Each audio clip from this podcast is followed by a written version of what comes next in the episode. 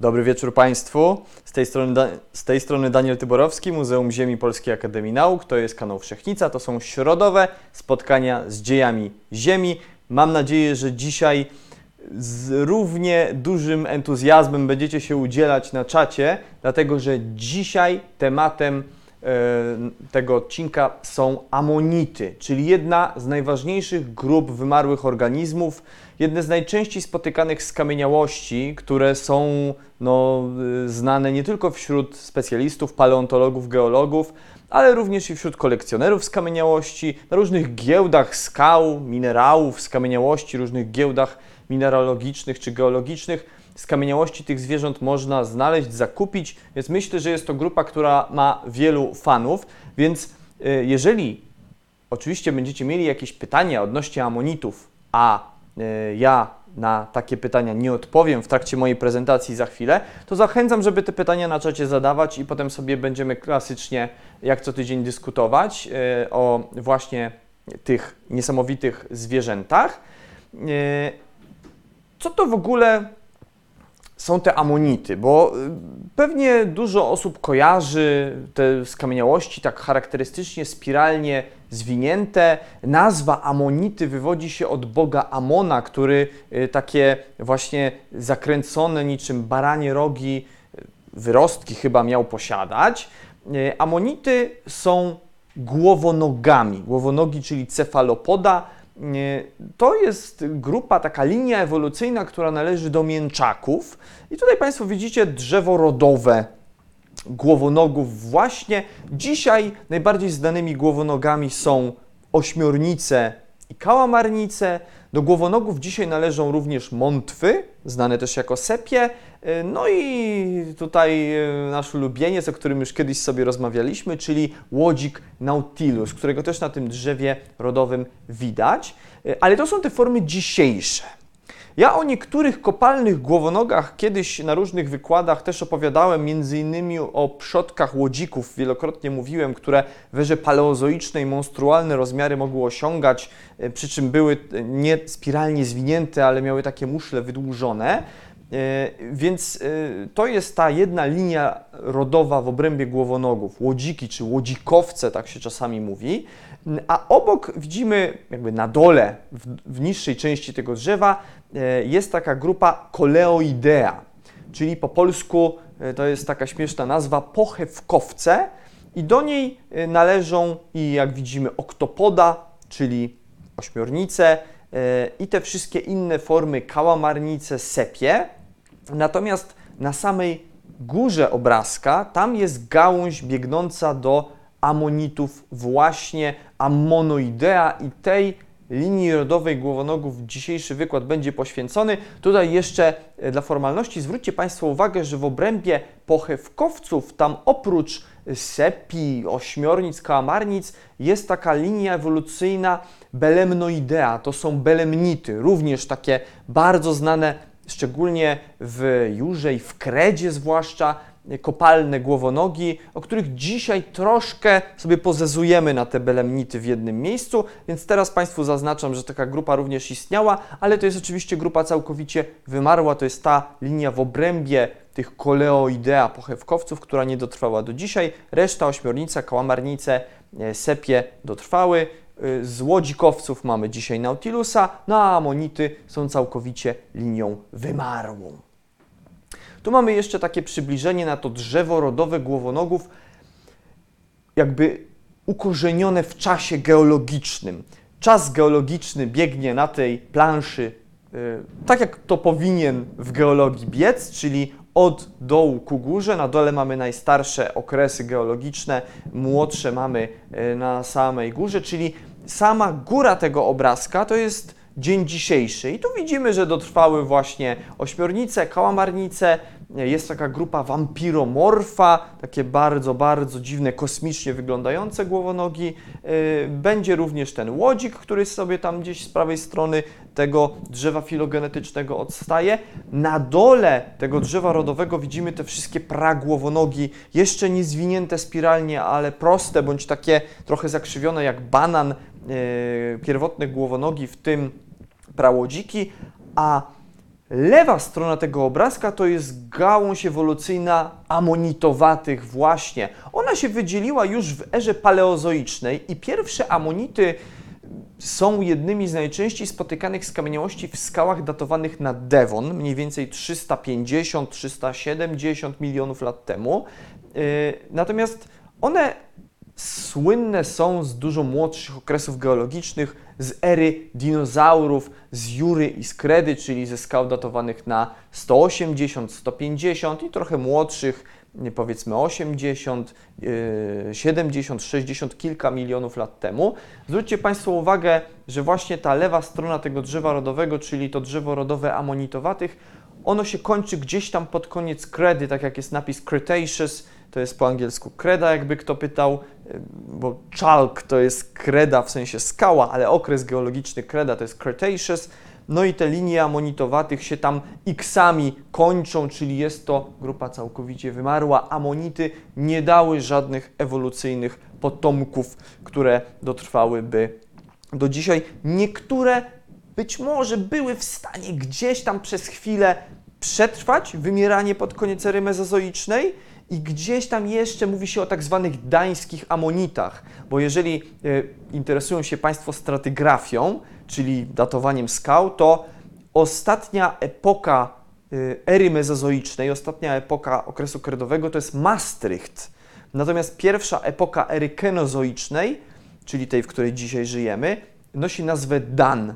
Y, więc granica Maastricht-Dan to jest granica ery mezozoicznej i kenozoicznej, wtedy miało miejsce masowe wymieranie, ale niektóre linie amonitów, y, no dosłownie pojedyncze tam gatunki, były w stanie przejść przez tą granicę i się je znajduje w skałach już z ery kenozoicznej, z tego właśnie Danu, dlatego czasem się mówi o dańskich y, amonitach. No ale jednak to już były takie niedobitki, to był łabędzi śpiew tej linii rodowej. Natomiast one, tak jak mówię, od paleozoiku sobie radziły świetnie, natomiast najbardziej znane są z tych skał mezozoicznych, jurajskich, kredowych i na tych amonitach się dzisiaj skupimy, czyli na tak zwanych amonitach właściwych. Czym, że są te amonity właściwe, to za chwileczkę mm, się wyjaśni. Jak wygląda przeciętny podręcznikowy amonit no, wygląda tak. I tak Państwo nie tylko w książkach popularno-naukowych, nie tylko w książkach dla dzieci, również w podręcznikach akademickich do paleontologii i wszędzie w internecie tak naprawdę możecie Państwo zobaczyć takiego właśnie amonita. Spiralnie zwinięta charakterystyczna muszla, e, wystają sobie jakieś macki, oczko, no i taki kaptur na głowie trochę jak, e, jak ma łodzik w trakcie tego wykładu będę się starał pokazać Państwu, mm, no, że to nie do końca tak wyglądało. Chociaż my o budowie tkanek miękkich, o częściach miękkich amonitów nie wiemy za dużo, to jednak mamy pewne dane geologiczne, które pozwalają nam sądzić, że to nie wyglądało tak jak na tym obrazku. Y, czyli taki popularny widok amonita pod tytułem ośmiornica wciśnięta w muszle albo jakaś tam wariacja mm, na temat dzisiejszego łodzika, tylko taka trochę bardziej zmieniona, trochę taka, żeby ten łodzik wyglądał bardziej prehistorycznie w postaci takiego amonita, to jest nie do końca prawda y, i o tym sobie dzisiaj opowiemy. Na początku kilka takich aspektów bardziej ściśle naukowych. Amonity, tak jak powiedziałem, to są skamieniałości, które się często znajduje i Państwo w wielu miejscach Polski również możecie takie amonity znaleźć. Jura krakowsko-częstochowska to jest najlepsze miejsce. Wystarczy przejść się po paru starych łomikach, po paru odsłonięciach gdzieś na polu czy w lesie, żeby znaleźć tych amonitów całą garść, a niektóre takie ładne, duże, kilkudziesięciocentymetrowej średnicy, okazy również i są to skamieniałości bardzo charakterystyczne dla oka, ponieważ oko ludzkie od razu wyłapuje tę charakterystyczną spiralę. Y, no i są takie bardzo ładne. Fajnie jest sobie na półce postawić takiego amonita, bo on się pięknie prezentuje. Y, ale one ze względu na to, że często się je znajduje, że jest ich cała y, masa zachowana w postaci skamieniałości, to mają ogromne znaczenie naukowe również. I tu wypisałem trzy takie główne, powiedzmy, nurty badawcze, kierunki badawcze, kierunki naukowe, w obrębie których że tak powiem, wykorzystuje się amonity, które można realizować, jeżeli ktoś chciałby naukowo się tymi amonitami zajmować. No po pierwsze to jest biostratygrafia, czyli datowanie skał za pomocą skamieniałości. No i amonit to jest taki amonit, amonity to są takie podręcznikowe przykłady tych skamieniałości, jak to się mówi, wskaźnikowych e, czy skamieniałości indeksowych, które właśnie służą do datowań, które się do biostratygrafii nadają. Dlaczego? Po pierwsze, dlatego, że ich było bardzo dużo, więc rzeczywiście e, to jest jedna z takich cech e, pożądana wśród tych skamieniałości mm, indeksowych, żeby można je było znaleźć w miarę powszechnie w wielu miejscach. A po drugie, one ewoluowały niezwykle szybko. Jeżeli jakieś organizmy ewoluują bardzo szybko, to my na podstawie tej ewolucji, rekonstrukcji takiego drzewa rodowego jesteśmy w stanie datować skały i nazywa się różne mm, takie, jak to się mówi w geologii, poziomy stratygraficzne właśnie na podstawie nazw tych amonitów. Tak jak Państwu mówiłem, że mamy na przykład erę mezozoiczną. Ona się dzieli na okresy Trias, Jura, Kreda. Ta Jura jeszcze się dzieli na dolną, środkową i górną. Ta górna, dajmy na to, jeszcze się dzieli na Oxford, Kimmerit, Tyton i taki Tyton też się będzie dzielił na właśnie poziomy amonitowe, poziomy, podpoziomy i one już są nazywane od nazw konkretnego amonita, który żył w danym czasie. Tak szybko zmieniały się te zwierzęta, tak szybko ewoluowały, ewolucja je tak pędziła.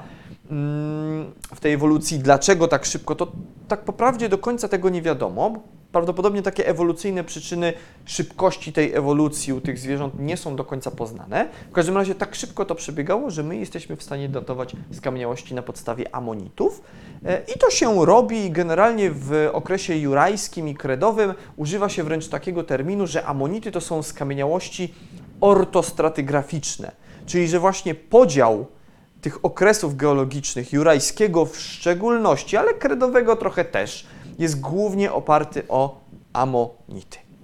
Druga, drugi nurt badawczy, druga taka dziedzina, w której y, można się odnaleźć jako badacz amonitów, to jest paleoekologia, tak byśmy sobie powiedzieli, czy tak jak tu napisałem, y, wszelkiej maści analizy czy rekonstrukcje paleośrodowiskowe.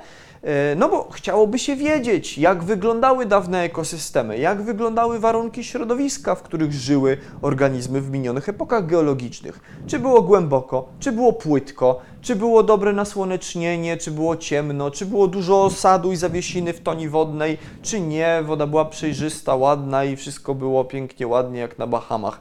E, czy było zasolenie wysokie, czy niskie, czy zbiornik był zakwaszony czy nie. I to wszystko na podstawie niektórych skamieniałości można odczytać. Amonity się do tego świetnie nadają, y, ze względu na to, że one no, wykazywały ogromną różnorodność biologiczną, co mam nadzieję uda mi się Państwu pokazać w trakcie dzisiejszego wykładu, ale po drugie u nich prawdopodobnie, a przynajmniej u niektórych, występował tak zwany polimorfizm rozwojowy. Y, na ten temat sobie szczególnie szczegółowo opowiemy za momencik. W każdym razie tutaj już Państwu to zaznaczyłem kolorkiem, żebyście zapamiętali ten termin, polimorfizm rozwojowy, e, ponieważ on jest ściśle związany właśnie ze zróżnicowaniem środowiska, w jakim takie organizmy, w tym wypadku amonity, żyją. I trzeci taki nurt badawczy, no to jest paleobiogeografia, czyli rekonstruowanie układu lądów i mórz no i tego, jak ogólnie wyglądały, wyglądała geografia świata danego obszaru, nie, nie wiem, Europy, Polski w danym punkcie w czasie, w przeszłości. E, amonity, ze względu również na to, że były bardzo różnorodne i że było ich tak dużo, no to się do tego świetnie nadają. Poza tym, to też sobie później zobaczymy, różne linie ewolucyjne amonitów rozwijały się w różnych częściach świata. I były takie amonity, które żyły daleko na północy w Arktyce. Były takie, które żyły na południu e, w takim kultowym już oceanie Tetydy, o którym tutaj Państwu bardzo często wspominam, ostatnio przy okazji wykładu o waleniach również, a były takie, które żyły w Indo-Pacyfiku. I dzięki temu my jesteśmy w stanie rekonstruować układ, e, jakie były relacje zbiorników morskich hen dawno, dawno temu w odmętach czasu geologicznego. No dobrze, to przejdźmy sobie już do samych amonitów, powiedzmy sobie coś o nich. To jest taka plansza, którą znajdą Państwo w niemalże każdym y, szanującym się podręczniku do paleontologii. E, jak ktoś e, studiował geologię czy paleontologię, to na przykład podręcznik pani profesor e, Urszuli Radwańskiej podstawy paleontologii zna i tam też jest taki przekrój przez amonita zaprezentowany.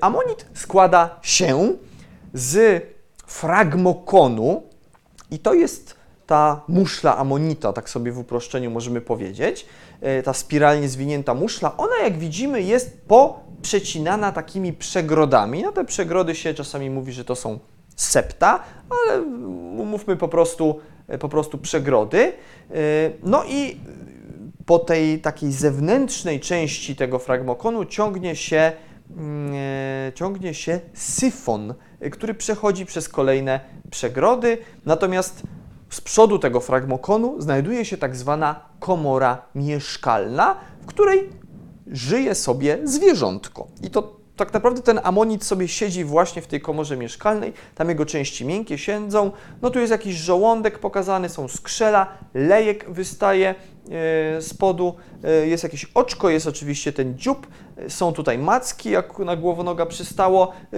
Później ja Państwu pokażę, że te części miękkie, z tym to bardzo różnie bywa, czy to tak na pewno wyglądało. W każdym razie taki y, najprostszy amonit składa się z tych elementów, czyli będzie miał komorę mieszkalną, w której siedziało sobie y, ciało miękkie, będzie miał fragmokon poprzedzielany, poprzedzielany tymi septami, tymi przegrodami na komory, w których znajdował się no, gaz, który pozwalał temu amonitowi unosić się w toni wodnej gaz albo płyn. I teraz, y, jeśli idzie o budowę tego fragmokonu, tej muszli, to y, jest u amonitów coś takiego, co się nazywa liniami lobowymi. Y, linia lobowa to jest, teraz podam Państwu dokładnie taką podręcznikową definicję, to jest miejsce styku przegrody z wewnętrzną powierzchnią konoteki. Co to jest konoteka? Proszę się nie bać absolutnie trudnego terminu. Konoteka to jest taki wymyślony przez naukowców, przez paleontologów termin e, na tą wewnętrzną stronę e, wewnętrzną stronę fragmokonu, na tą wewnętrzną e, część ściany muszli. Czyli jak mamy muszlę tego amonita, no to jakbyśmy od środka zajrzeli do niego, to jeżeli to jest powiedzmy krawędź takiego amonita, no to ta wewnętrzna jego strona to jest konoteka i tyle. Czyli linia lobowa to jest miejsce styku przegrody po prostu z tą, tym, tą skorupką, tak byśmy sobie powiedzieli najprościej. E, więc tego terminu konoteka absolutnie nie musicie Państwo pamiętać. To się śni studentom paleontologii, studentom geologii po nocach te, te definicje. Ja tu Państwa tym nie będę absolutnie zamęczał, e, więc po prostu pamiętajmy. Linia lobowa to jest tak jak przegroda dotyka do tej zewnętrznej części tej, tej muszli czy fragmokonu i ten kontakt może tworzyć różne wzorki. I tutaj widzimy to na tej planszy. Mamy różne typy tych linii lobowych, czyli różne typy tych wzorków, jakie te, mm, te, te, te kontakty przegród z tym fragmokonem mogą tworzyć. Y, tutaj znowu widzimy taką e, uproszczoną ewolucję amonitów. Czas geologiczny znów biegnie z dołu ku górze, co jest strzałką zaznaczone. I mamy pokazane, jak się te linie lobowe zmieniały w ewolucji amonitów. E, na początku mieliśmy takie proste linie agoniatytowe, gdzie mamy po prostu siodła i zatoki, czyli po prostu ta linia lobowa jest pofalowana, ale nie ma tam żadnych wymysłów. Później mamy linię goniatytową i ona wygląda z grubsza podobnie, czyli są po prostu siodła i zatoki, ale te e, zatoki, czyli te jakby e, zawijasy po tej dolnej części są takie bardziej ostre, tworzą taki ostry kąt, stąd ta linia stąd jej nazwa, goniatytowa, e, od e, słowa e, kąt, dlatego właśnie, że ta zatoka jest tak mocno zaostrzona. Później w ewolucji mamy linię ceratytową, która wygląda w ten sposób, że siodła są normalne, takie zaokrąglone, ale zatoki są ząbkowane, pofalowane. No i na końcu mamy taką prawdziwą, już typową linię amonitową, gdzie cała ta linia jest już taka ząbkowana, powywijana e, i siodła i zatoki są ząbkowane. E, mi pamiętam od zawsze ta linia amonitowa przypominała e, kolce tej takiej klasycznej Godzilli z japońskich filmów. Jak ktoś oglądał te wszystkie filmy o potworach japońskie wytwórni Toho, no to pamięta, że kolce Godzilla tam miała takie poszarpane mocno kolce i zawsze ta linia amonitowa będzie mi się y, z tymi filmami, które za dzieciaka pochłaniałem e, dzień za dniem kojarzyć. Tutaj takie z bliska, żebyście Państwo jeszcze się z tym zaznajomili, tylko tutaj na tym obrazku, jak na złość, e, mamy czas geologiczny odwrotnie ustawiony z jakiegoś powodu, czyli e, na górze obrazka mamy tą goniatytową, czyli te, ten najstarszy typ, no jeszcze wcześniej była ta agoniatytowa, ale powiedzmy raczej już te pierwotne mają goniatytową linię, czyli tak, gdzie mamy e, siodła normalnie, zatoki mamy takie zaostrzone, później ceratytowa, siodła normalnie zatoki mamy poszarpane, no i amonitowa, czyli te kolce Godzilli zaznaczone. A tutaj już jak to wygląda na żywym, y, no żywym, żywym jak żywym, tak naprawdę martwym, ale takim prawdziwym materiale paleontologicznym, y, trzy różne mm, gatunki amonitów.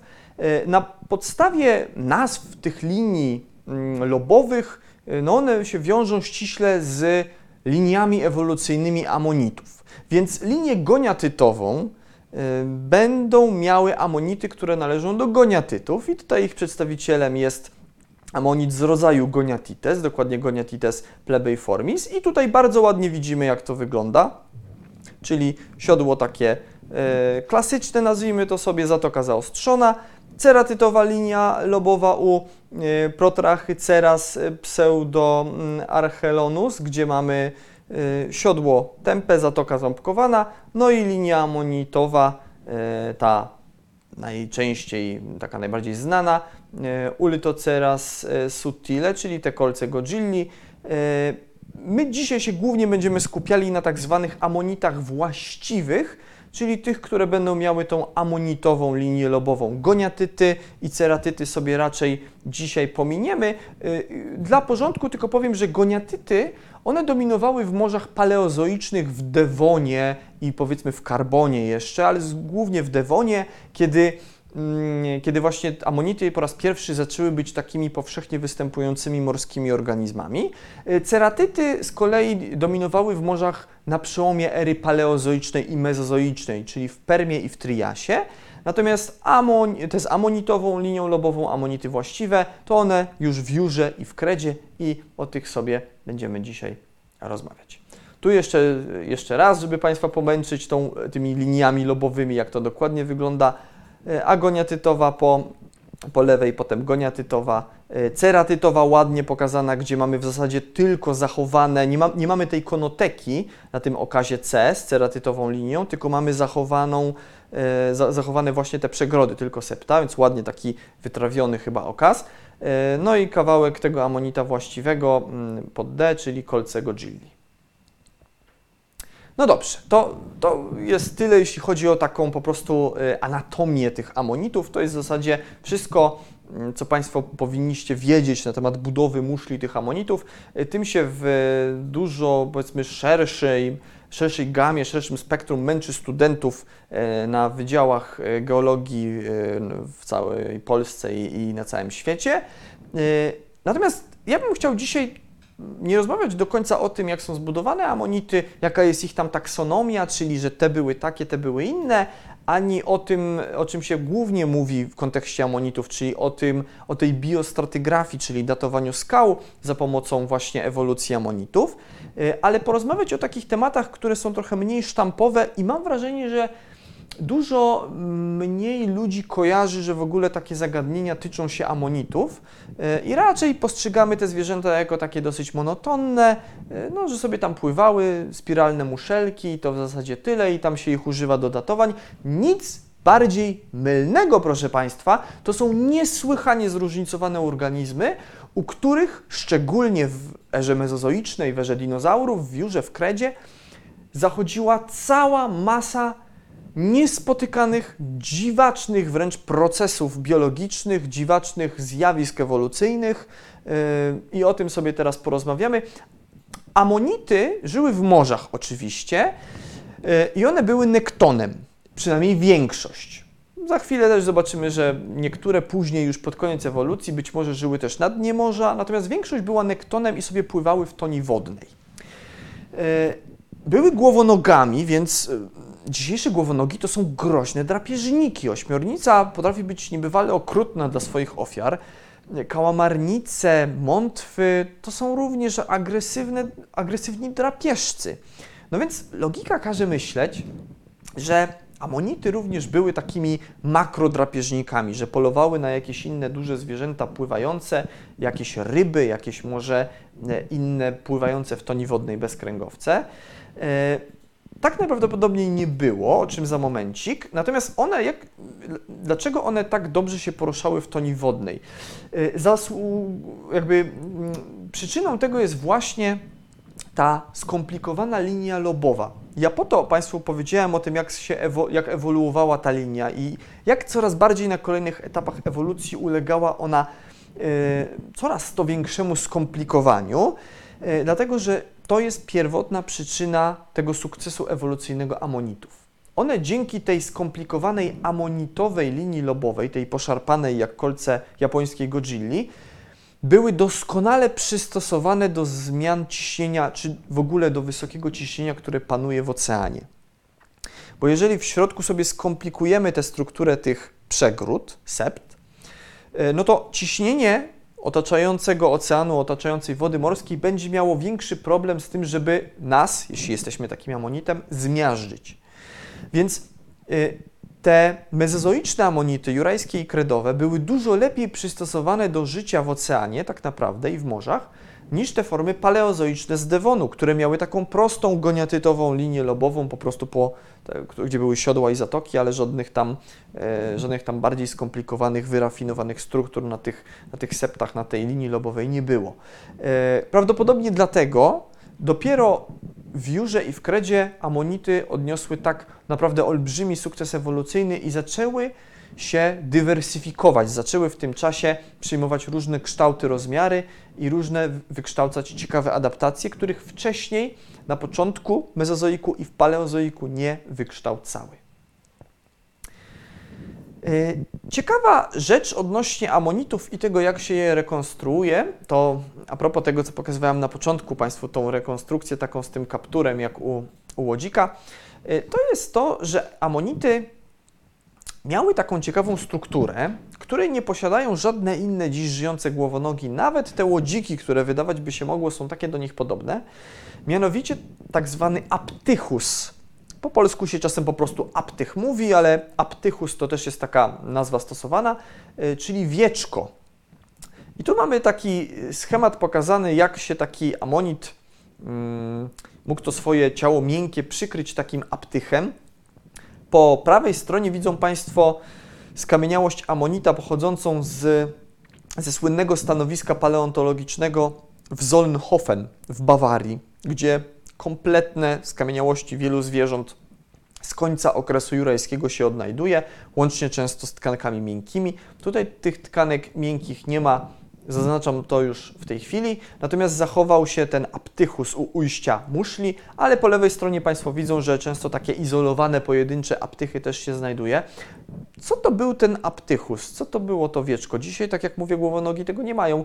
Otóż najprawdopodobniej to była dolna szczęka takiego głowonoga, tego amonita, przekształcona tak, aby mógł on chować ciało miękkie przed napastnikami, przed jakimiś większymi drapieżnikami. I mamy na to konkretne dowody. Teraz najnowsze odkrycia paleontologiczne potwierdzają, że tak prawdopodobnie było.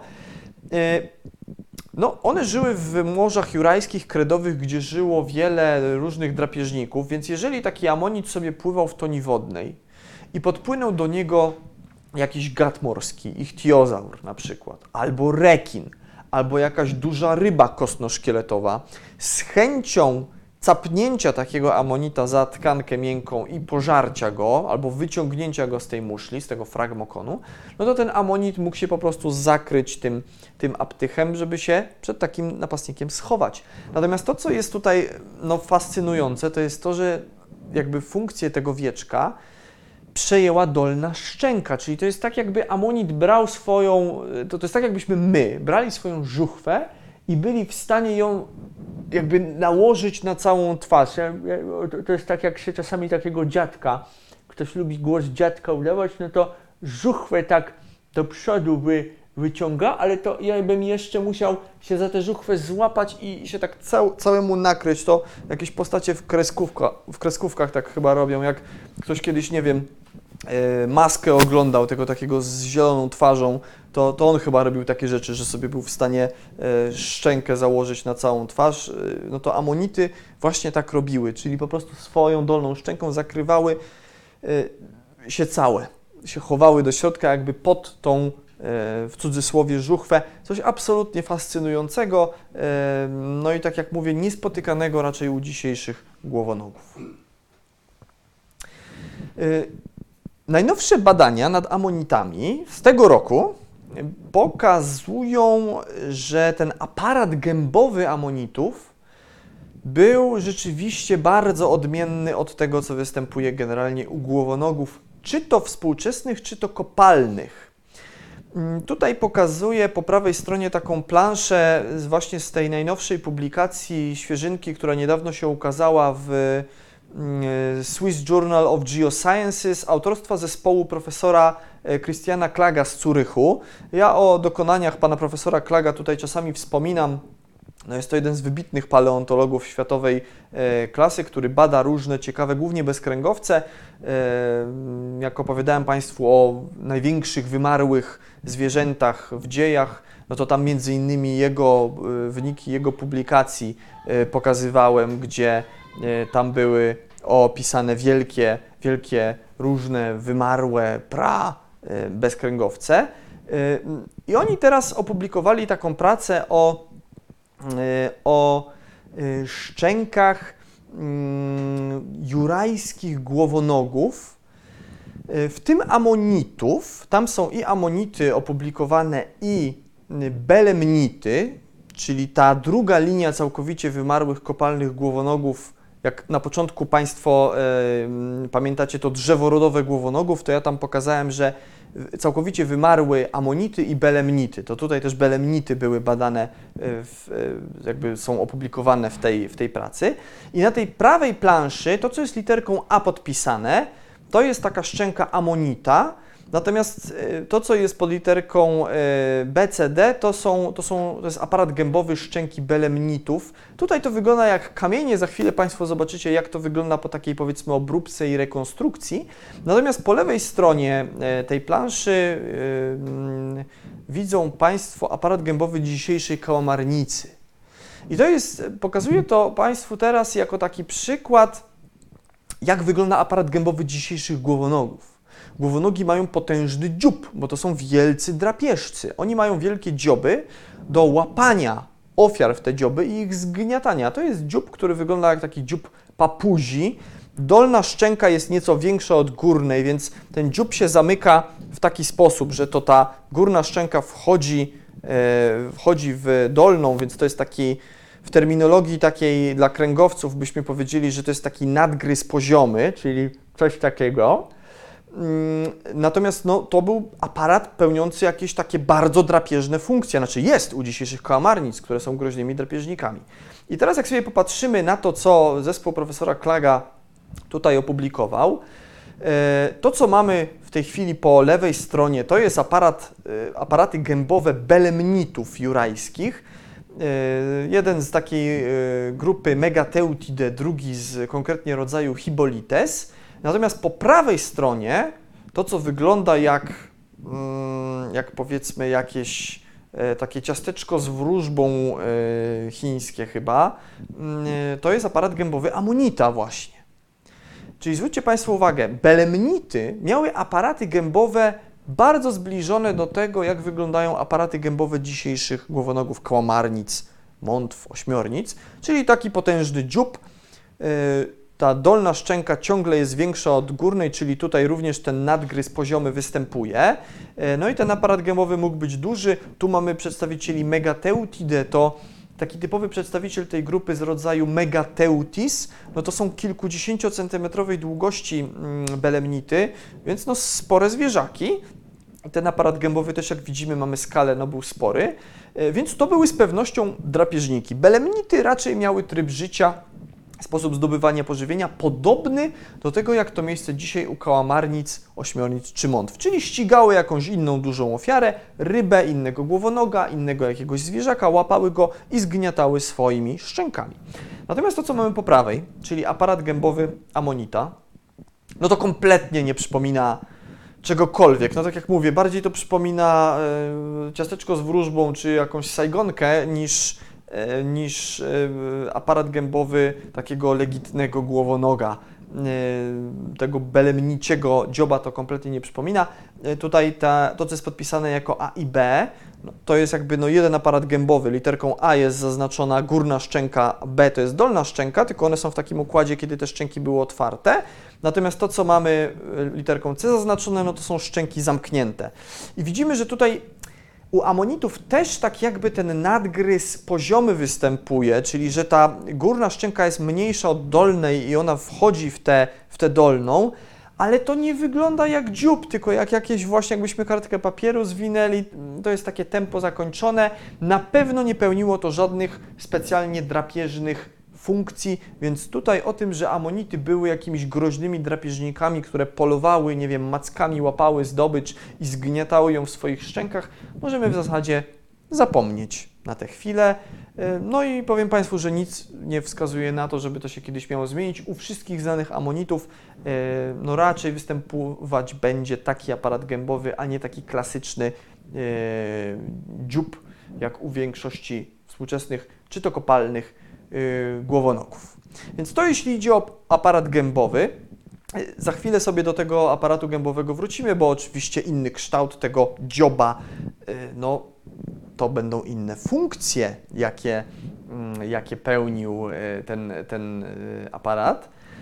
Natomiast pomówmy sobie chwilę o tkankach miękkich. I to jest taki element paleobiologii amonitowatych, o którym się niewiele mówi. Dlatego, że przeważnie tkanki miękkie się nie zachowują.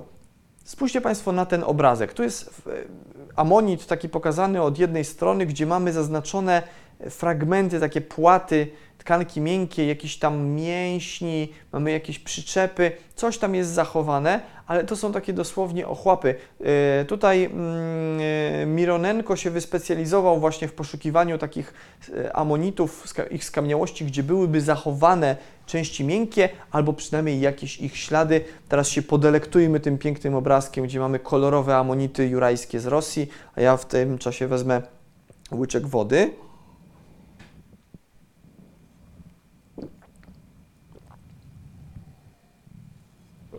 I tutaj widzimy na środku tej planszy, że udało się tutaj e, na tym materiale z Rosji określić, gdzie były przyczepy ciała miękkiego amonita we wnętrzu muszli, czyli po prostu, e, że tam były jakieś mięśnie.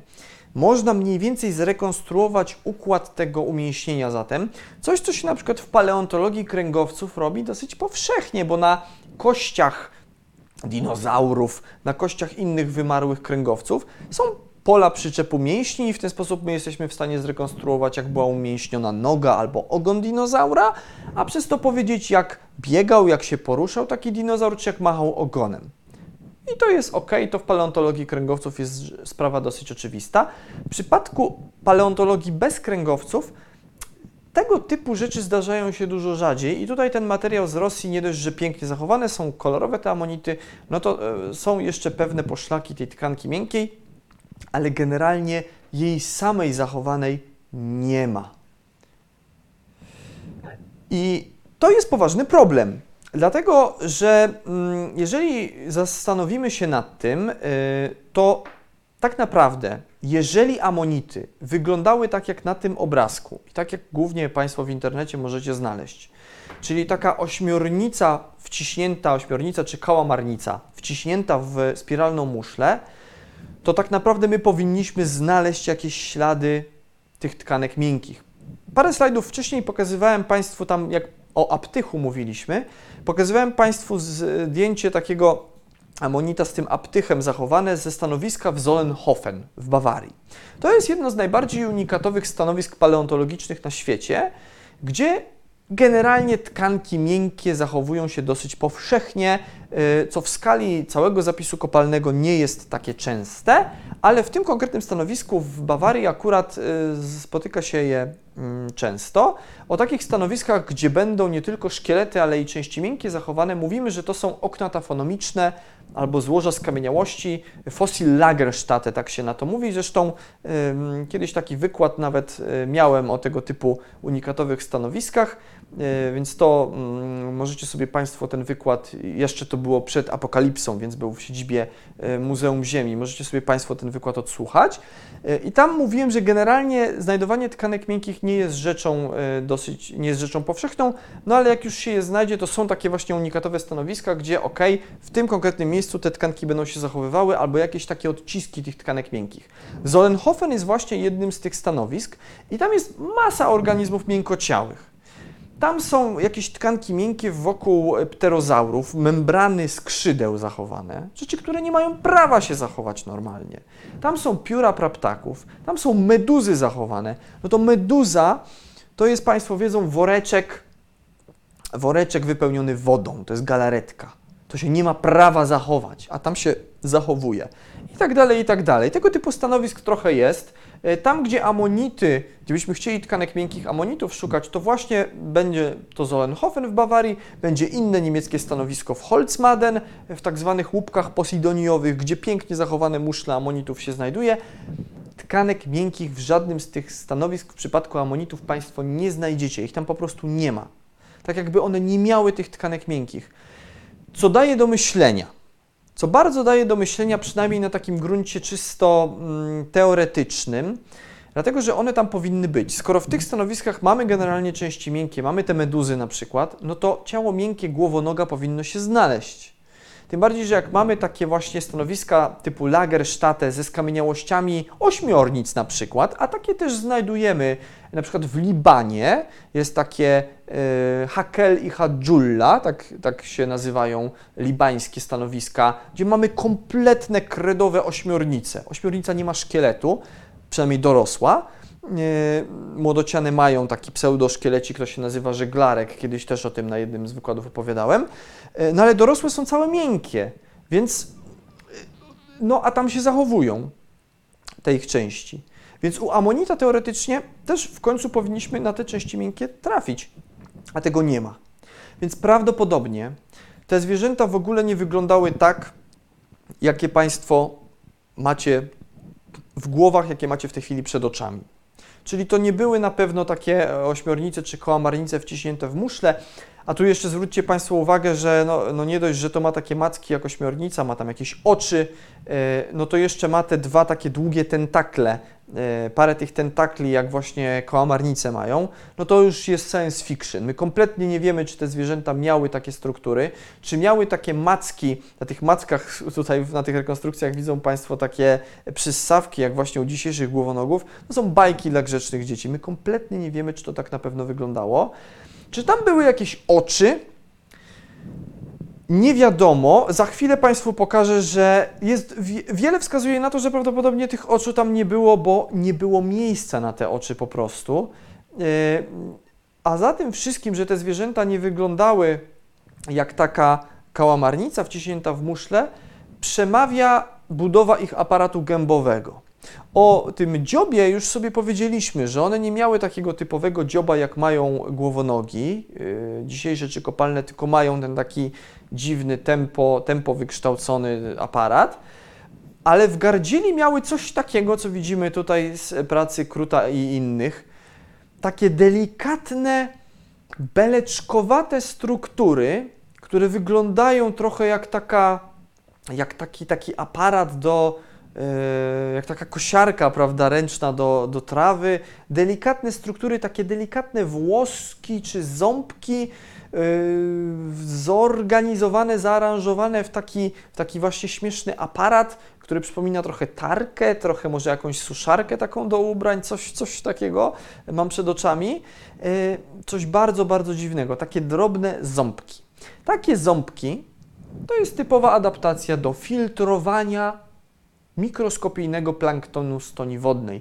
Więc amonity to nie były żadne aktywne, groźne drapieżniki, takie makrodrapieżniki, to były filtratory. One sobie filtrowały pokarm stoni wodnej, tak jak te wieloryby fiszbinowe, e, płetwalowate, o których sobie rozmawialiśmy przez moment tydzień temu. Tutaj było bardzo podobnie, to były takie mezozoiczne filtratory, e, tutaj jeszcze z jednej pracy też e, Kruta i innych, gdzie mamy ten, ten aparat tych delikatnych struktur mm, znaleziony we wnętrzu, jakby przy ujściu właśnie takiej muszli e, kredowego amonita.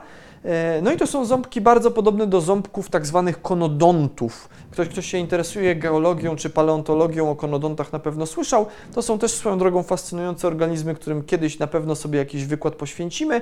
I konodonty miały właśnie takie ząbki. Każdy szanujący się mikropaleontolog, jakby spojrzał na te plansze po prawej stronie, no to by, by tutaj do złudzenia widział aparat gębowy konodonta właśnie, a, a to jest aparat, to są elementy aparatu mm, gębowego amonitów. Czyli to były takie filtratory mezozoicznych i paleozoicznych wcześniej oceanów, które sobie pływały i filtrowały pokarm stoni wodnej. Yy, czy zatem by potrzebowały mieć oczy? Z racji, że one były też unoszone często prądami morskimi po wszechoceanie, ciężko to stwierdzić. Yy, nie mamy żadnych dowodów, żeby takie oczy miały. Wiemy, że były bardzo odmienne od reszty głowonogów, co już mam nadzieję udało mi się jakby przekonać Państwa do tego. Mm, no natomiast yy, czy tam były oczy, które by im służyły, nie wiem, lokalizować się w środowisku, czy uciekać, tego przed drapieżnikiem, tego do końca nie yy, jesteśmy w stanie stwierdzić. Tak czy inaczej, chciałbym, żebyście Państwo o takiej rekonstrukcji amonita typowej, kałamarnica czy ośmiornica, wcześniej mieliśmy kałamarnicę wciśniętą w muszle z tymi tentaklami, tu mamy taką bardziej ośmiornicę wciśniętą w muszle, żebyśmy o tym raczej zapomnieli. To raczej tak nie wyglądało. Jak dokładnie mogło wyglądać? Yy, no być może tak, to jest taka rekonstrukcja, którą tutaj stworzyliśmy yy, na potrzeby mm, geoparku Y, który znajduje się koło kamieniołomu owadów Brzezinki, gdzie prowadzimy wykopaliska od lat. Tam znajdujemy masę amonitów, niektóre duże, takie do metra średnicy niemalże, mm, tutaj z tej linii y, Virgatites, Zarajskites. Więc to jest taki trochę, no, no to nie jest już ośmiornica, nie ma macek, tylko takie bardziej czułki. Chcieliśmy, żeby to ciągle było zwierzę, które by oddawało ducha głowonoga, czyli no niech ma te, te takie, te, te, te, te, te ramiona, nazwijmy to sobie, może już nie w postaci takich masywnych macek z przyssawkami, ale jakieś czułki. Tak czy inaczej, z racji, że my tych tkanek miękkich nie znajdujemy i że wiemy, że to były filtratory, to ta część miękka musiała być bardzo miękka dużo bardziej e, miękka niż u takich na przykład dzisiejszych całkowicie miękkociałych głowonogów.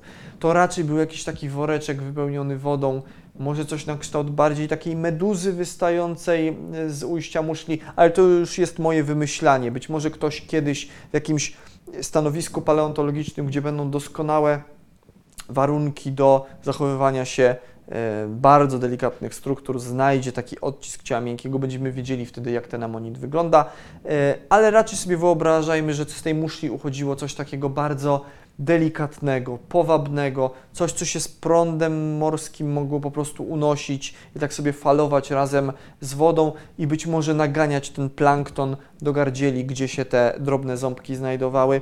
Raczej w tę stronę nasze myśli powinny iść niż do takiej klasycznej ośmiornicy czy jakiegoś, nie wiem, krakena wielkiego, który by łapał tutaj mackami swoje e, ofiary. Ok, kolejny ciekawy temat w paleobiologii amonitów to jest to, czy amonity yy, wykazywały różnorodność w obrębie jednego gatunku i jak duża ta różnorodność była, szczególnie jeśli idzie o zróżnicowanie pomiędzy płciami, czyli jak to się mówi w biologii, dymorfizm płciowy. Dymorfizm płciowy to jest zjawisko, które może brzmieć e, tak e, bardzo naukowo, ale wszyscy Państwo doskonale znacie to zjawisko, ponieważ ono występuje u ludzi. Polega po prostu na tym, że samiec i samica różnią się od siebie wyglądem, mają pewne cechy, którymi się e, różnią mężczyzna człowieka różni się wyglądem od e, kobiety człowieka. E, lew różni się od lwicy, między innymi potężną grzywą. Kaczki, które karmimy w parku, no samiec kaczki się ubarwieniem znacząco różni od samicy i tak dalej, i tak dalej. Jeleń się różni od łani, jeszcze mógłbym tak wymieniać i wymieniać. No i e, polski paleontolog, profesor Henryk Makowski z mm, Wydziału Geologii Uniwersytetu Warszawskiego lata temu stwierdził, że amonity również posiadały dymorfizm płciowy. E, On to stwierdził równolegle z takim anglosaskim badaczem Kalomonem, więc dzisiaj ta koncepcja dymorfizmu u amonitów, e, no- no to się tak mówi, że to jest koncepcja e, Kalomona Makowskiego. E, Tutaj tak po prawdzie to powiem Państwu, że przez dzi- dziesięciolecia e, jakby nazwisko Henryka Makowskiego było zapomniane w tym temacie. E, Wszyscy znali na świecie Kalomona, że to ten odkrył dymorfizm płciowy u amonitów, e, no bo to był e, anglosas i to było kilkadziesiąt lat temu, to były zupełnie inne czasy niż dzisiaj. Natomiast obecnie już wszyscy paleontolodzy wiedzą, znają dokonania mm, tutaj warszawskiego profesora. E, Profesor Makowski jak do tego doszedł? Otóż on pracując na mm, Wydziale Geologii przy ulicy Żwirki i Wigury w Warszawie, no miał dostęp do masy amonitów i on je badał w ten sposób, że je po prostu niszczył o, obcęgami, e, kolejne te komory zrywał. Łapał po prostu za ujście muszli amonita i wyrywał kolejne komory, aż dochodził do komory takiej młodocianej, embrionalnej, jak, jak sobie to zwierzątko wyglądało, e, kiedy się urodziło. E, I dochodził do wniosku, że kiedy brał na przykład dwa gatunki amonitów i właśnie je rozebrał, tak sobie to powiedzmy, do tej formy młodocianej, to stwierdzał, że one są do pewnego momentu, na tych wczesnych etapach ich, e, brzydko mówiąc, ontogenezy, czyli jakby rozwoju osobniczego, na początku ich życia e, te dwa gatunki wyglądają tak samo, że to jest to samo. Tylko dopiero później zaczynają się e, różnicować. I, i, I jeden z tych amonitów jest na przykład e, mniejszy, a drugi jest większy i wygląda tak, jakby, e, jakby temu większemu zdjąć te powiedzmy półtora ostatniego zwoja, no to ten, ten, ten mniejszy, to on będzie wyglądał jak ten mniejszy, tak? Czyli te, że niektóre większe gatunki amonitów tak jakby mają w sobie taki osobnik będzie miał w sobie zamkniętego takiego e, jakiegoś amonita, którego uznawano w tym czasie za inny gatunek kompletnie. No i on stwierdził, że to nie są żadne inne gatunki, tylko to są różne płcie. Tylko one się od siebie różnią. One do pewnego momentu, jak były młodociane, wyglądały tak samo, e, a później samica osiągała większe rozmiary, a samiec pozostawał niewielki. Tu jest taki przykład, Państwo widzą, mały samiec, e, duża samica takiego amonita.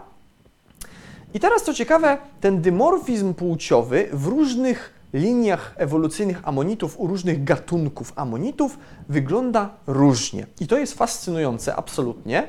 Mm, Otóż na przykład jest taka bardzo słynna grupa amonitów Perisphinctidae. Każdy, kto się paleontologią interesował, to zna amonita Perisphinctes.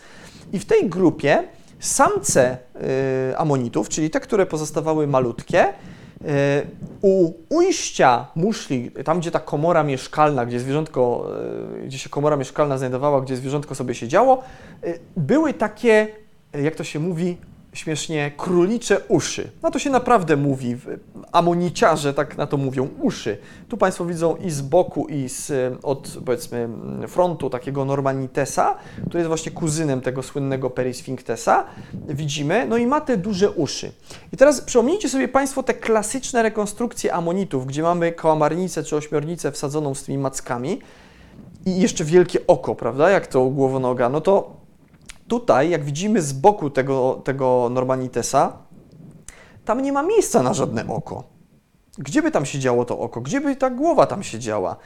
Ciężko sobie to wyobrazić. Mógł tutaj jakiś aparat do filtracji wychodzić, ale na takiego legitnego, brzydko mówiąc, głowonoga raczej tutaj, mm, tutaj miejsca nie ma, ale to tak nawiasem mówiąc, e, przypominam Państwu o tym, że to jeszcze bardziej pokazuje, jeszcze dobitniej pokazuje, że tutaj te rekonstrukcje tkanek miękkich u amonitów z nimi jest coś nie tak.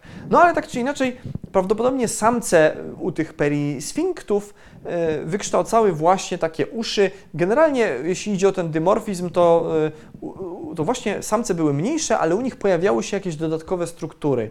Samice raczej były po prostu duże, ale tam się nic w jakby urzeźbieniu tych muszli dziwnego nie działo.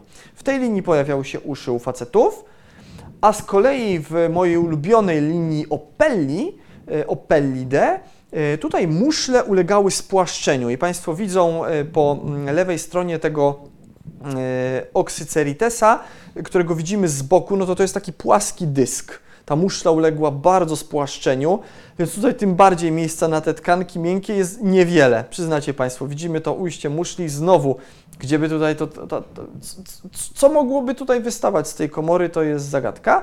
E, no i u Opelli e, taka cecha charakterystyczna, na Opelię się mówi, że to był taki amonit, E, brzytwa, bo często, prawdopodobnie właśnie u samców, nie dość, że te muszle ulegały spłaszczeniu, to na tej obwodowej stronie pojawiał się taki kil, czyli taka zaostrzona krawędź. I nawet jak się weźmie małą taką opelię do ręki i, i, i, palcem się przejedzie, to niekiedy się można skaleczyć, jak, jak ma się pecha, e, bo naprawdę ten kil był taki no, dosyć, dosyć ostry. Więc tutaj akurat w tej linii tego typu mm, adaptacje powstawały. E, inne bardzo znane Amonity to są e, kardiocerasy, też każdy, kto się interesował amonitami, to kardiocerasie, najbardziej typowym przedstawicielu tej grupy Cardioceratidae słyszał.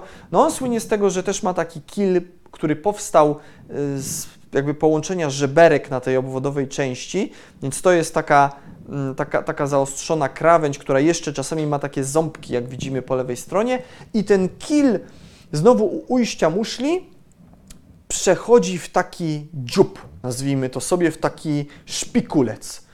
Znowu, miejsca na tę tkankę miękką tutaj się robi coraz mniej. E, absolutnie, absolutnie niesłychane rzeczy, jeżeli hipoteza dymorfizmu płciowego u amonitów jest prawdziwa. E, a trzeba Państwu wiedzieć, że generalnie większość badaczy na świecie, amoniciarzy, badaczy amonitów, jest za koncepcją dymorfizmu. Raczej jak Państwo spytacie kogoś za granicą, nie wiem, w Anglii, w Stanach, raczej będą za dymorfizmem. E, w Polsce takim ośrodkiem, gdzie też dymorfizm tutaj raczej dominuje, będzie Śląsk, Uniwersytet Śląski. E, natomiast e, jest taka konkurencyjna koncepcja, koncepcja polimorfizmu, dokładnie polimorfizmu rozwojowego, developmental polymorphism, tak to się nazywa. Co ciekawe, również sformułowana przez polskiego badacza, również z Wydziału Geologii UW, z tego samego wydziału, z którego koncepcja dymorfizmu się wywodzi, ta jest z kolei sformułowana przez profesora Bronisława Matyję, e, no, który jest znanym amoniciarzem i też na amonitach jurajskich zęby zjadł. E, I tutaj on stwierdził, że e, generalnie u dzisiejszych głowonogów, jak weźmiemy, tutaj mamy takie dzisiejsze głowonogi przedstawione właśnie z jednej z prac Matei, e, występuje polimorfizm, czyli do pewnego momentu taki głowonóg, mm, niezależnie od płci kompletnie, czy to będzie facet, czy to będzie kobieta, one będą z grubsza takie same, ale potem, w zależności od tego, jakie warunki środowiska napotka taka populacja tego głowonoga, on będzie wykształcał różne cechy. Czyli jeden gatunek takiego głowonoga w różnych środowiskach będzie wyglądał inaczej. I z racji, że dzisiaj głowonogi często ten polimorfizm wykazują, w zależności od temperatury, zasolenia, dynamiki takiego zbiornika morskiego, mogą mieć różne kształty, różne rozmiary, i w różnym czasie osiągać dojrzałość, mogą wcześniej mm, stać się dojrzałe, mogą później, to profesor Matyja stwierdził, że być może u amonitów też to, też to zjawisko występowało. I on y, mówi, że, nie, że, że te różne gatunki amonitów, które znamy, nawet niekiedy bardzo różne od siebie y, kształtem i rozmiarem, należą do jednego gatunku. I to nie ma związku z płcią. To mogło się jedna samica, samica jednego gatunku mogła w takich e, warunkach środowiskowych wyglądać tak, a w innych warunkach środowiska zupełnie inaczej, a samiec tego samego gatunku mógł wyglądać jeszcze inaczej. Wszystko zależy od tego, jakie środowisko na swojej drodze życiowej taki amonit napotkał. I to jest koncepcja, to jest hipoteza kusząca, dlatego że amonity no, są tymi powszechnymi skamieniałościami i jeżeli by to była prawda, no to można by ich było używać do bardzo takich zaawansowanych analiz paleośrodowiskowych i na podstawie kształtu, rozmiaru, e, różnych innych cech takiej muszli amonita stwierdzać, jakie panowały warunki w środowisku, kiedy to zwierzę sobie żyło. Więc taka no bardzo, bardzo kusząca teza. I tutaj na przykład w ośrodku warszawskim, na Uniwersytecie Warszawskim e, głównie dominują polimorfizmo e, file, jeśli idzie o e, amonity właśnie. No dobrze, zbliżamy się powolutku do końca. Na zakończenie y, kilka słów o takich dziwnych trendach ewolucyjnych u amonitów. Pierwszy z nich to jest gigantyzm. I u giganty... U giga... Jeszcze raz. Do gigantyzmu u amonitów dochodziło w okresie kredowym, mniej więcej w połowie kredy. Tam jest taka epoka, nazywa się Turon, dokładnie prze, przełom Cenoman-Turon, to jest mniej więcej 90 milionów lat temu, kiedy poziom morza był niesłychanie wysoki i morza głęboko wcinały się w głąb lądów, amonity zaczęły osiągać olbrzymie rozmiary. I tutaj mamy największego znanego amonita w dziejach, Parapuzosia, no, korci, żeby po polsku mówić po prostu parapuzosia, więc pozwolicie Państwo, że tak też będę mówił, chociaż formalnie parapuzosia powinno się to czytać. Mamy tą parapuzosię, olbrzymi amonit, a ten okaz, e, który został znaleziony w Niemczech, e, no widzimy, że jest potężny, ale on nie ma zachowanej tej komory mieszkalnej, czyli to zwierzę było jeszcze większe. Czyli gdzieś tam 90 milionów lat temu, tu niedaleko, e, na terenie Niemiec żyły olbrzymie amonity osiągające wielkie rozmiary. Tu mamy porównanie to z człowiekiem. Na górze mamy Camerocerasa, to jest ten olbrzymi e, łodzik paleozoiczny, o którym kiedyś Państwu opowiadałem. I na dole mamy tą parapuzosię. Mamy ją pokazaną, jak no, mogła wyglądać z tą zrekonstruowaną już komorą mieszkalną. E, tutaj maksymalnie no, mogła osiągać olbrzymie rozmiary, więc to był prawdopodobnie żyjący sobie w połowie kredy tutaj na tych morzach taki olbrzymi filtrator i tu widzą Państwo taką rekonstrukcję Mm, jak sobie taka olbrzymia parapuzosia przemierzała oceany gdzieś tam w połowie tego okresu kredowego cała obrośnięta jakimiś glonami morskimi i no, żyło na niej masa innych żyjątek.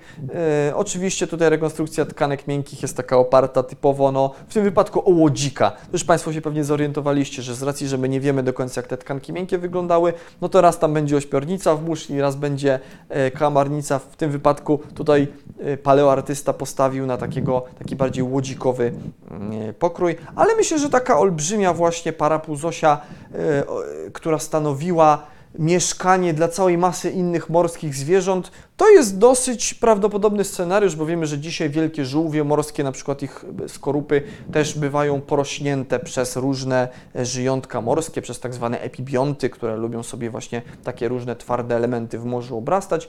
I sobie wyobraźmy, że gdzieś tutaj niedaleko takie giganty porośnięte przez glony inne żyjątka sobie żyły. E, gdzieś tutaj, czyli w, również w Polsce.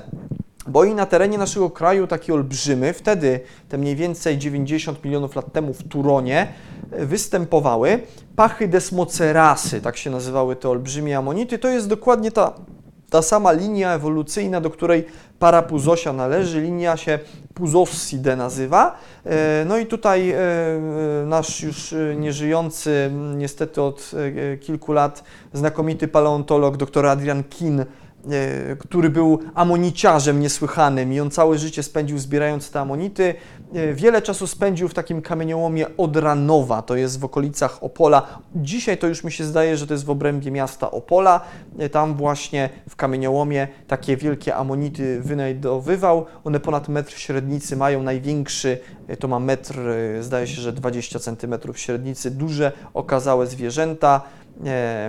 I tutaj razem z doktorem Robertem Niedźwieckim kiedyś nawet publikację na ten temat napisali, E, więc no, nawet i na terenie naszego kraju takie olbrzymy występowały i takie wielkie skamieniałości tych amonitów można odnaleźć. E, Jak ktoś kiedyś będzie w Warszawie, to w Muzeum e, e, przy Rakowieckiej, w Muzeum Państwowego Instytutu Geologicznego takie olbrzymy można zobaczyć. U nas w Muzeum Ziemi już za chwilę w listopadzie będzie e, wystawa otwarta po remoncie. Tam również takiego wielkiego amonita kredowego Państwo możecie zobaczyć na własne oczy i dotknąć nawet. No i taki na zakończenie ciekawy trend, który pod sam koniec ewolucji tych zwierząt się pojawił, to jest to, że pod koniec kredy, pod sam koniec ery dinozaurów, pojawiały się heteromorficzne amonity, e, czyli takie dziwne amonity. Tutaj Państwo widzą, że to często amonita już takiego legitnego nie przypomina, albo zwinięte trochę jak ślimak, albo takie na początku zwinięte, a potem rozwinięte, a potem znowu zwinięte, albo takie na przykład zakrzywione, albo jakieś takie w ogóle nie wiadomo co, tak jak ten Didymoceras po lewej stronie. Badacze sądzą, że te y, heteromorfy kredowe już najprawdopodobniej utraciły te swoje zdolności hydrostatyczne, takie dziwne, poskręcane amonity, już prawdopodobnie nie pływały w toni wodnej, przynajmniej większość z nich, e, tylko raczej to był bentos. One siedziały na dnie morza e, i prawdopodobnie pędziły różny tryb życia od e, takich zwykłych amonitów. Badania izotopowe e, muszli amonitów potwierdzają tę koncepcję, że prawdopodobnie to raczej były właśnie e, zwierzęta żyjące na dnie morza. No i tak to sobie mogło wyglądać, jak tutaj Państwo widzą na tym obrazku. Niektóre amonity w toni wodnej, normalnie zamknięte w muszlach, inne gdzieś tam, ponieważ one niektóre się pod koniec kredy też prostowały, to tak zwane e, bakulity były, taki rodzaj bakulites, więc sobie też takie o prostych muszlach pływały, a inne gdzieś tam spoczywały e, na dnie zbiornika morskiego. I tym dzisiaj sobie zakończymy. Myślę, że wyczerpaliśmy temat tych amonitów i przekonałem Państwa do tego, że to e, wcale takie sztampowe organizmy wbrew pozorom nie są. E, No i teraz mamy chwilę na to, żeby sobie trochę podyskutować. Bardzo mnie ciekawi, mm, jak tam amonity u Was. Czy, czy tutaj e, dużo będziecie mieli pytań, czy mało? Bo ja przyznam, że to jest jedna z moich ulubionych grup skamieniałości.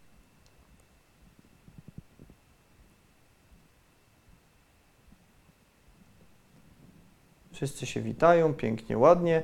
E, konstruktor 666 napisał, polecam Santon i Koniak. Tak, to jest a propos tych e, pięter różnych epok, gdzie mówiłem, że był Maastricht i Dan, teraz mówiłem, że był tam Cenoman Turon, rzeczywiście w później kredzie jest e, Santon i Koniak.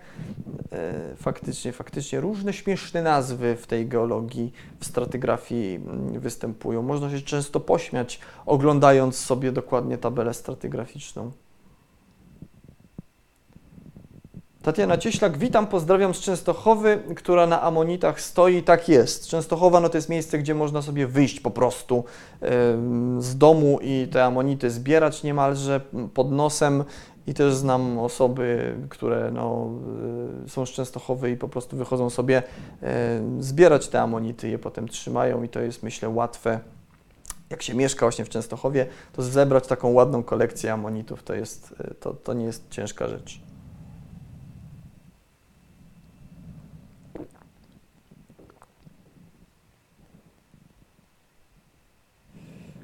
Monika Marciniak. E, Ja mam pytanie. Gdzieś czytałam, że badając muszelki takich stworków typu amonitów albo pradawnych małży, obliczono, że dzień w tych czasach trwał krócej, a rok dłużej i księżyc znajdował się bliżej Ziemi. Tak, to prawda. E, Chociaż to akurat nie na amonitach, ja nie kojarzę przynajmniej na amonitach takich badań, ale są takie badania na małżach, faktycznie kredowych. Rzeczywiście w kredzie żyły takie duże małże, które budowały rafy. Inoceramy tak się nazywały, jeszcze były takie rudysty też, też takie mięczaki. E, Więc na małżach i y, w erze paleozoicznej w Ordowiku na koralowcach. I faktycznie jest tak, jak pani napisała, rzeczywiście. Więc jakby z przyrostów tych muszli, jak się weźmie taką muszelkę, przekroi, zbada tam e, kolejne strefy przyrostowe, no to można stwierdzić, jak e, szybko dane zwierzątko żyło, a na tej podstawie stwierdzić takie dobowe cykle, prawda? I cykle takie związane właśnie z rokiem, e, z czasem trwania dnia, czy ogólnie doby. to jak najbardziej. Więc tak, to prawda. Bartek lat 8. Czy ślimaki są spokrewnione z amonitami? Są spokrewnione z amonitami, bo i ślimaki, i amonity należą do mięczaków. Ja wiem, że o amonitach się tak mówi, że to są takie wymarłe ślimaki, bo mają te spiralne muszle. One oczywiście tryb życia miały zupełnie inny. Yy, tak się przyjęło, że ślimaki, ślimaki są chyba najbliżej do takiego e, hipotetycznego pramięczaka. E, jeżeli ktoś się kiedyś ewolucją mięczaków szczególnie mocno interesował, to takie najstarsze pramięczaki raczej są ilustrowane w ten sposób, że wyglądają jak taki ślimak, więc taka muszelka ślimaka byłaby tą wyjściową dla różnych innych linii ewolucyjnych głowonogów. Więc mm, na przykład te muszelki, które mają małże, czyli taka no, prosta po prostu skorupka, no to ona też powstała z takiej spiralnej muszli ślimaka, a z kolei muszla łodzika czy amonita, one sobie ewoluowały w inną stronę, więc to prawdopodobnie wszystko gdzieś tam od tych ślimaków się wywodzi. Oczywiście te dzisiejsze ślimaki to nie przypominają kompletnie tych najstarszych pra-ślimaków, bo one mają no, za sobą tyle mm, czasu ewolucji, mm, co my też na przykład. Tomasz Jagusztyn. Jaki gatunek amonita żył w Owadowie, a jaki w Krzyżanowicach?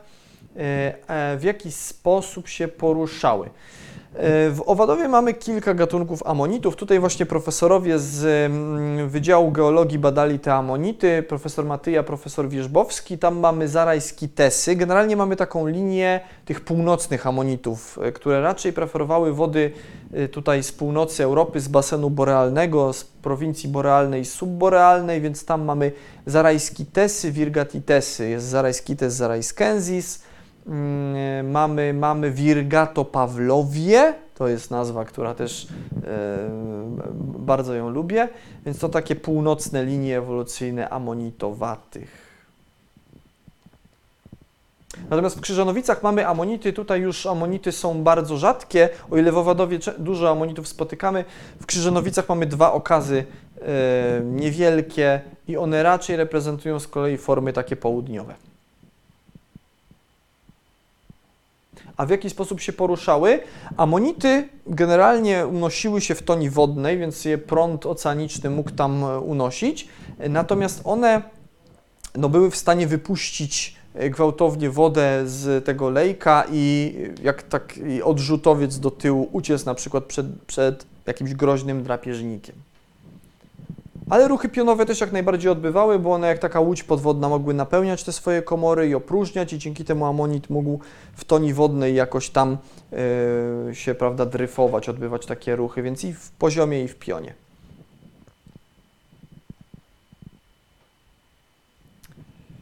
Eternal Light pyta, jeśli wiadomo, że miały gębę do filtrowania, to czemu dorysowuje się wciąż macki? Siła przyzwyczajenia? E, trochę siła przyzwyczajenia. No mi się wydaje, że to jest kwestia tego, że my do końca nie wiemy, jak wyglądały te części miękkie. No a to są na tyle często spotykane skamieniałości, takie ładne. E, I wiemy, że to był ważny element ekosystemów, na przykład w Jurze czy w Kredzie, no że na tych wszystkich rekonstrukcjach amonity muszą się znaleźć. E, no to co, bez ciała miękkiego narysujemy takiego amonita? No więc raczej się, tak jak Państwo widzieliście, każdy możliwy rodzaj głowonoga wciska w taką muszlę amonita i łodzika, i ośmiornicę, i kałamarnicę. E, problem też jest trochę taki, że dzisiaj te głowonogi są z grubsza, jeśli idzie o tą część taką głowowo, głowową i tą związaną z ramionami, takie dosyć jednorodne. E, łodzik trochę odbiega i powiedzmy, że łodzik ma takie bardziej czułki, a nie macki, ale z grubsza gdzieś tam to oscyluje w, w, w tutaj w tym podobnym zakresie morfologicznym. Więc myślę, że siła przyzwyczajenia i taki no, brak naszej wiedzy, brak pomysłu na to, co to, jakby to mogło wyglądać tak naprawdę.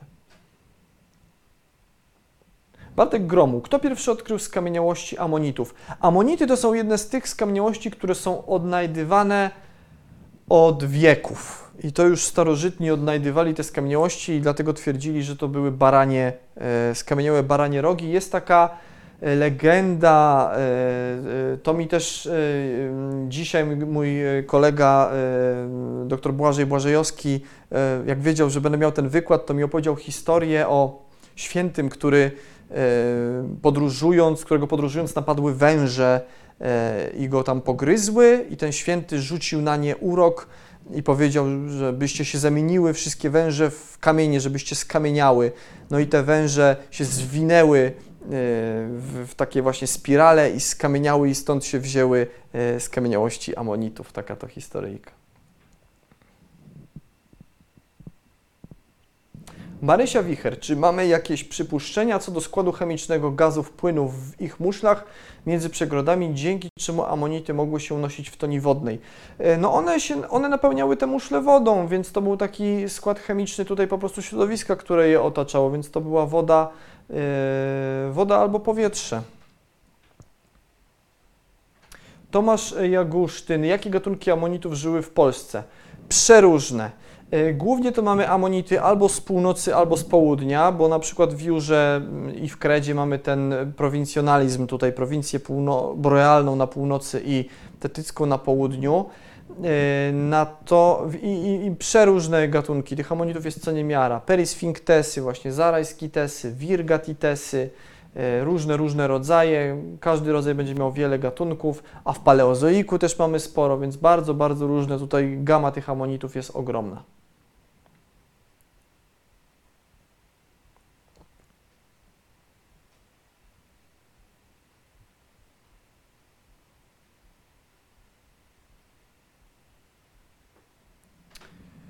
Tak, tu już odpowiadam, że, odpowiedziałem, że były powietrzem wypełnione. Ania, w jakim e, rejonie Polski odnaleziono najwięcej skamieniałości amonitów? No myślę, że takim najbardziej typowym to jest Jura Krakowsko-Częstochowska. Tam tych amonitów będzie najwięcej i tam pewnie tak jakby to ilościowo sprawdzić, to najwięcej tam właśnie znaleziono ich skamieniałości. E, oko, rejon ten krakowski myślę, że jest taki bardzo, bardzo tutaj e, popularny. E, kamieniołomy właśnie w okolicach Opola, Odranowa. Okolice Lubelszczyzny też słyną z amonitów. Tam północna Lubelszczyzna, no to kiedyś było takie słynne stanowisko, gdzie piękna taka kra była łukowska znaleziona w Łukowie, więc to jest północ Lubelszczyzny.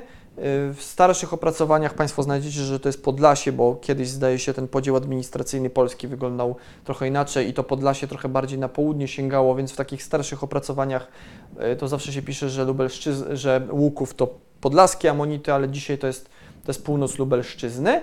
E, I tam, tam myślę, to jest taki drugi region, gdzie bardzo dużo, te kolekcje stamtąd są przeogromne.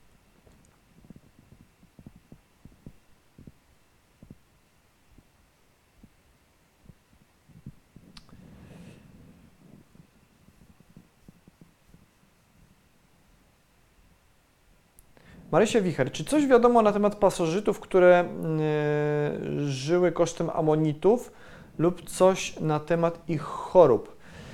Yy, generalnie muszle amonitów często bywają porośnięte różnymi yy, epibiontami, więc na nich żyła masa organizmów, tak jak pokazywałem Wam te rekonstrukcje tej parapuzosi. Nawet te wielkie amonity znalezione przez Adriana Kina, ich muszle również mają na sobie ślady takiego, no jakby coś tam, coś całkiem sporego pełzało po tych amonitach, więc zdecydowanie tak, na nich żyły, na tych muszelkach, to nie było tak na pewno, że te amonity sobie tam dryfowały w toni wodnej i nic na nich nie e, było, że te muszle były piękne, gładkie, czyste i w ogóle, e, prawda, tutaj e, no, no, no czyściutkie i zadbane. Nie. Porastało je masa rzeczy, czy pasożyty konkretnie to nie wiem, natomiast na pewno epibionty, czyli takie żyjątka morskie, które generalnie lubią żyć na jakichś twardych powierzchniach. Tak jak powiedziałem, jak Państwo kojarzycie, dzisiaj żółwie morskie albo wieloryby, one są porośnięte przez różne tam pąkle albo jakieś inne właśnie wieloszczety. Coś takiego na pewno żerowało sobie na żyło na tych muszlach amonitów. E, no mamy ślady, że mm, amonity padały ofiarą drapieżników i są takie skamieniałości na przykład z Jury z Francji, z Kimerydu, czyli z końca okresu jurajskiego, tam 150, e, te dolne dwa powiedzmy miliony lat temu, gdzie mamy muszle amonitów y, podziurawione przez zęby rekinów i te zęby rekinów jeszcze były jakby przylepione do muszli amonitów, czyli mamy narzędzie zbrodni na miejscu zbrodni, po prostu na ofierze zachowane, coś niesamowitego.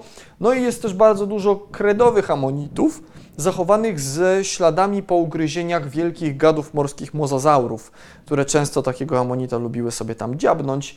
E, nie zawsze to im się udawało, żeby zgnieść takiego amonita, bo jak mówiłem, one były bardzo odporne na zgniatanie. Natomiast często się znajduje, jest powiedzmy cały taki duży amonit metrowej średnicy i na nim jest po prostu odwzorowanie szczęki mozozaura. Jest po prostu cały, całe rzędy zębów są. Dokładnie widać. Są takie skamieniałości nawet amonitów kredowych, gdzie widać kilka par ugryzień przez kilka szczęk mozozaurów w różnym rozmiarze. Czyli, że powiedzmy cała sobie rodzinka mozozaurów płynęła, zobaczyły amonita, no i trzy próbowały go hapsnąć, żadnemu się nie udało, ale takie skamieniałości się jak najbardziej znajduje. Melania 1981 pisze, teraz chcemy o skolopendrach. E, No tak, skolopendry to są fascynujące zwierzaki, trochę w paleontologii chyba Chyba ja nie kojarzę, żeby miały jakiś taki konkretny, solidny zapis kopalny, ale, ale ym, ja zawsze lubiłem tę nazwę, bo ona mi się zawsze kojarzyła z nazwą jakiejś e, organizacji przestępczej, tak, skolopendra. To tak brzmi jak jakaś e, taka zła organizacja próbująca przejąć władzę nad światem.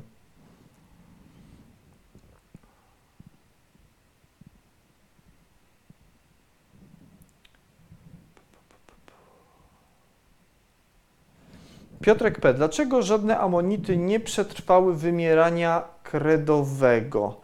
E, No właśnie, prawdopodobnie niektóre przetrwały, tak jak powiedziałem na początku, są znane te dańskie amonity, chociaż tak po prawdzie, czy one, czy one sobie tam żyły długo po tym wymieraniu, e, to ciężko powiedzieć. Prawdopodobnie to wymieranie jednak w głównej mierze przyczyniło się do wymarcia tych amonitów, a to nie tak, że one sobie przetrwały to wymieranie, pożyły, pożyły i tam co innego je zabiło. E, Dlaczego wymarły? To jest wielka zagadka. Tym bardziej, że pod koniec kredy równie popularne co amonity były łodziki.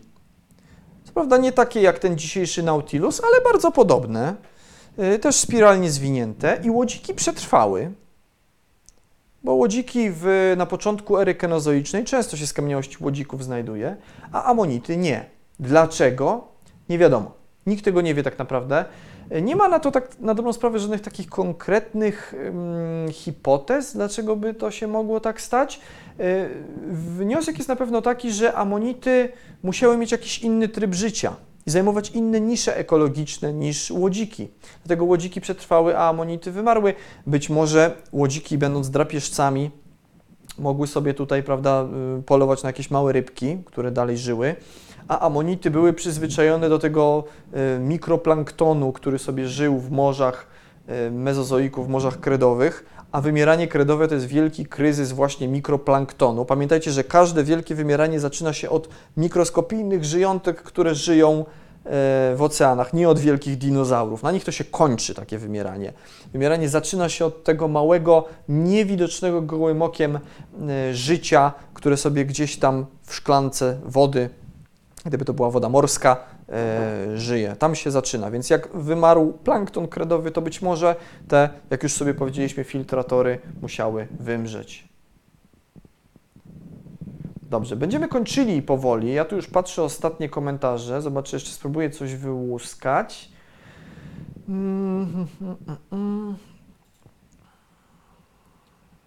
Pa, pa, pa.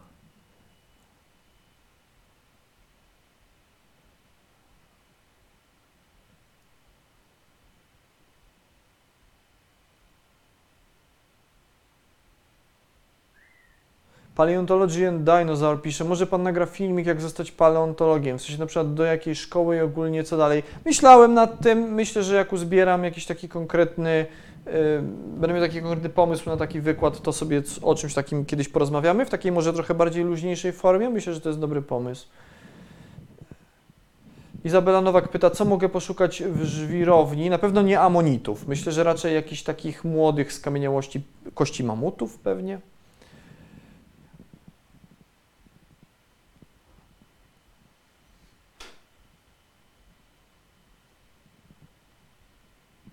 Daniel Maślak pyta, w Wiedźminie była organizacja Salamandra. No właśnie, i w Wiedźminie były też yy, skolopendromorfy, więc przypadek? Tak mi się właśnie zdaje. Dobrze, moi drodzy, y, będziemy sobie kończyli. Widzę, że tu jeszcze były pytania o linie lobowe, o heteromorfy, ale już, już byśmy powoli sobie kończyli. Bardzo się cieszę, że jest Was dużo i zadajecie dużo pytań. Widzę, że amonity y, to jednak był strzał w dziesiątkę i temat, mm, temat, temat y, tutaj chwycił i, i, i Wam się spodobał. To jeszcze szybciutko powiedzmy dwa ostatnie pytania. Mm, Wojtek Zawada, mm, czy na pewno amonity pływały w pionie jak łodziki, a nie na przykład w poziomie oraz czy mogę prosić o trzy słowa o belemnitach? Czy były to drapieżniki podobne do kałamarnic? Najprawdopodobniej tak. Belemnity, tak jak pokazałem, miały te dzioby takie typowo jak u drapieżnych głowonogów i na ramionach miały takie ostre haczyki do chwytania po prostu, do przyczepiania się. Więc belemnity raczej, raczej e, to, to były takie aktywne drapieżniki.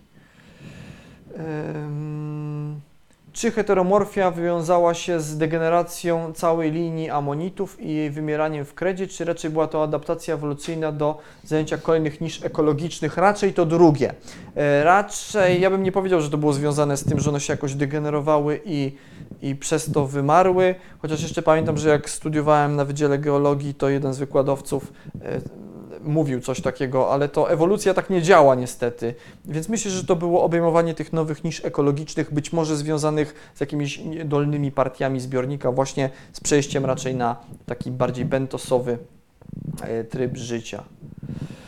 No dobrze, to kończymy. Dziękuję Państwu pięknie. Bardzo dużo Was dzisiaj było, długie, długie spotkanie wyszło. Za tydzień, moi drodzy, porozmawiamy sobie o jednym z tematów, które przygotowałem już jakiś czas temu, czyli o wyspie karłowatych dinozaurów. Temat myślę się bardzo spodoba. Też takie tematy tutaj geograficznie niedaleko nas, yy, bo będą to powiedzmy takie no trochę zdradzę, s- dinozaury i inne stwory z Transylwanii. E, Więc już teraz zachęcam gorąco. E, Będzie dużo ciekawych takich historycznych anegdotek z historii paleontologii i różnych takich unikatowych znalezisk. E, Więc widzimy się za tydzień. No i co?